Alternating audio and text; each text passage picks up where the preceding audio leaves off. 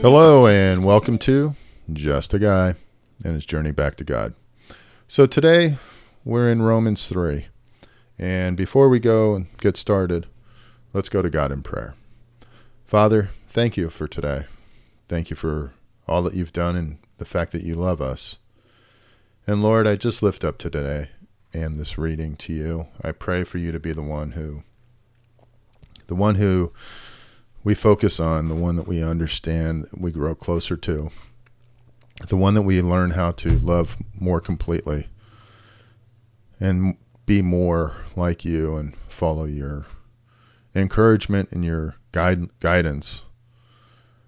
Father, I am trying to, to love you with all my heart and all my soul and my neighbor as myself. And I'll flat out, I failed this morning um, with another team member and just Lord, I just pray for your forgiveness.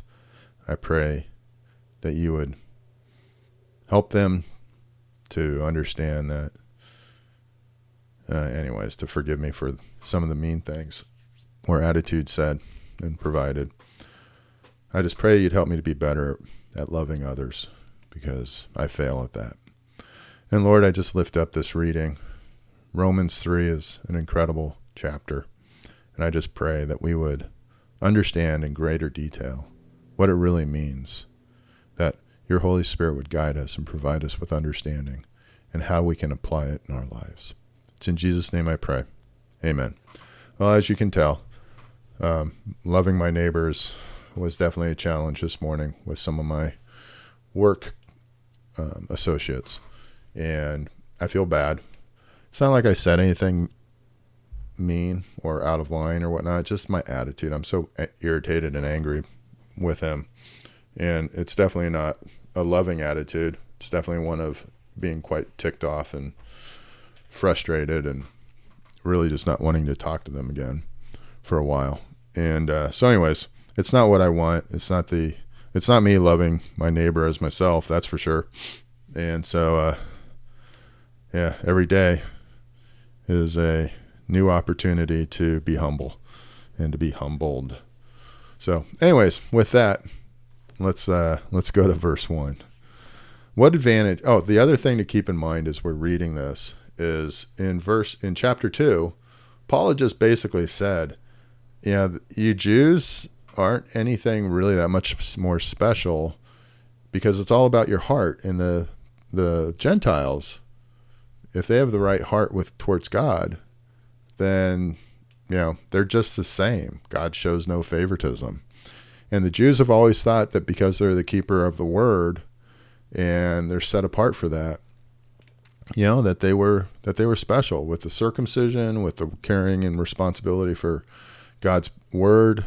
You know, they really, you know, that the Jews are special. And they thought a lot of people, and the argument is just because that they're saved and they're set aside because of that fact. And Paul had just said, no, unless your heart is right, you're no different than a Gentile. And a gentle Gentile, if they have their heart right, is just the same as a Jew that has their heart right. So now this is going to be, well, then why? What's special about us as Jews? So, chapter 3, verse 1. What advantage, then, is there in being a Jew? Or what value is there in circumcision? Much in every way. First of all, the Jews have been entrusted with the very words of God. What if some were unfaithful? Will their unfaithfulness nullify God's faithfulness? Not at all. Let God be true and every human being a liar, as it is written, so that you may be proved right when you speak and prevail when you judge. Now that's comes from David saying that after he had sinned with Bathsheba. Verse 5 But if our unrighteousness brings out God's righteousness more clearly, what shall we say? That God is unjust in bringing his wrath on us? I am using a human argument. Certainly not. If that were so, how could God judge the world?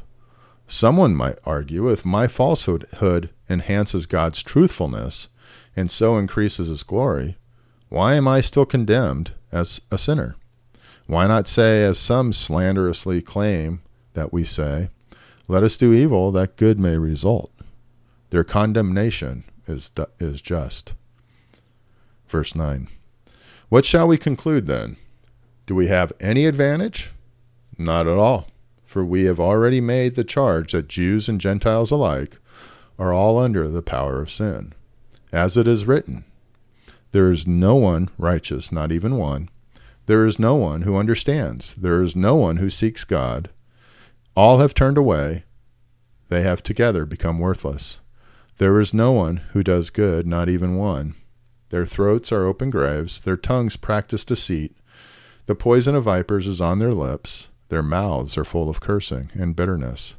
Their feet are swift to shed blood. Ruin and misery marks their ways. And the way of peace they do not know. There is no fear of God before them. Now we know that whatever the law says, it says to those who are under the law, so that every mouth may be silenced and the whole world held accountable to God. Therefore, no one will be declared righteous in God's sight by the works of the law. Rather, through the law, we become conscious, conscious of our sin. But now, apart from the law, the righteousness of God has been made known, to which the law and the prophets testify. This righteousness is given through faith in Jesus Christ to all who believe. There is no difference between Jew and Gentile, for all have sinned and fall short of the glory of God, and all are justified freely by his grace through the redemption that came by Jesus Christ. God presented Christ as a sacrifice of atonement through the shedding of his blood to be received by faith he did this to demonstrate his righteousness because in his forbearance he had left the sins committed beforehand unpunished. He did it to demonstrate his righteousness at the present time, so as to be just and the one who justifies those who have faith in Jesus. Where then is boasting? It is excluded. Because of what law? The law that requires works? No, because of the law that requires faith.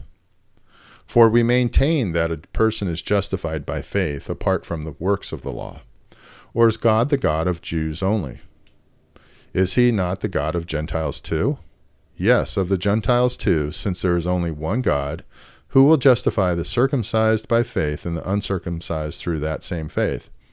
Do we then nullify the law by his, this faith? Not at all. Rather, we uphold the law. So the Jews have the benefit of the law and being the keeper of God's word.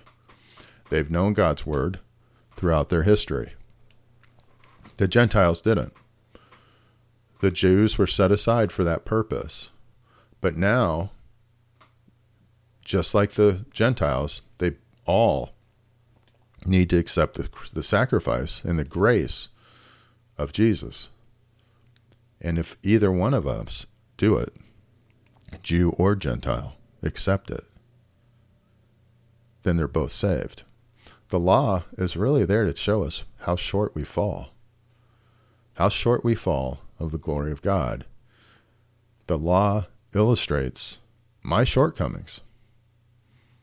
The law doesn't doesn't save me. The law condemns me. And Christ saves me. So, with that, let's just go to God in prayer. Father, thank you for today. And thank you for your grace and for your law. Thank you for showing us right and wrong and giving us the grace and mercy to live with you in eternity. Thank you for the redemptive power of your Son and thank you for loving us and sacrificing for us. I know I fall short every single day, but still you love us, you love me, and despite my shortcomings. So, Father, I just pray that today I could apply your, your word to my life. I could apply your teaching to my life more fully, and I could love you more completely, and I could love my neighbors more completely. because I failed this morning, Father, and I pray for your forgiveness. I do pray for your your help in being that child of yours that makes you proud. I thank you for all you've done. In Jesus' name I pray. Amen. Hey, thanks for joining me at Just a Guy and His Journey Back to God. I hope you have a great day.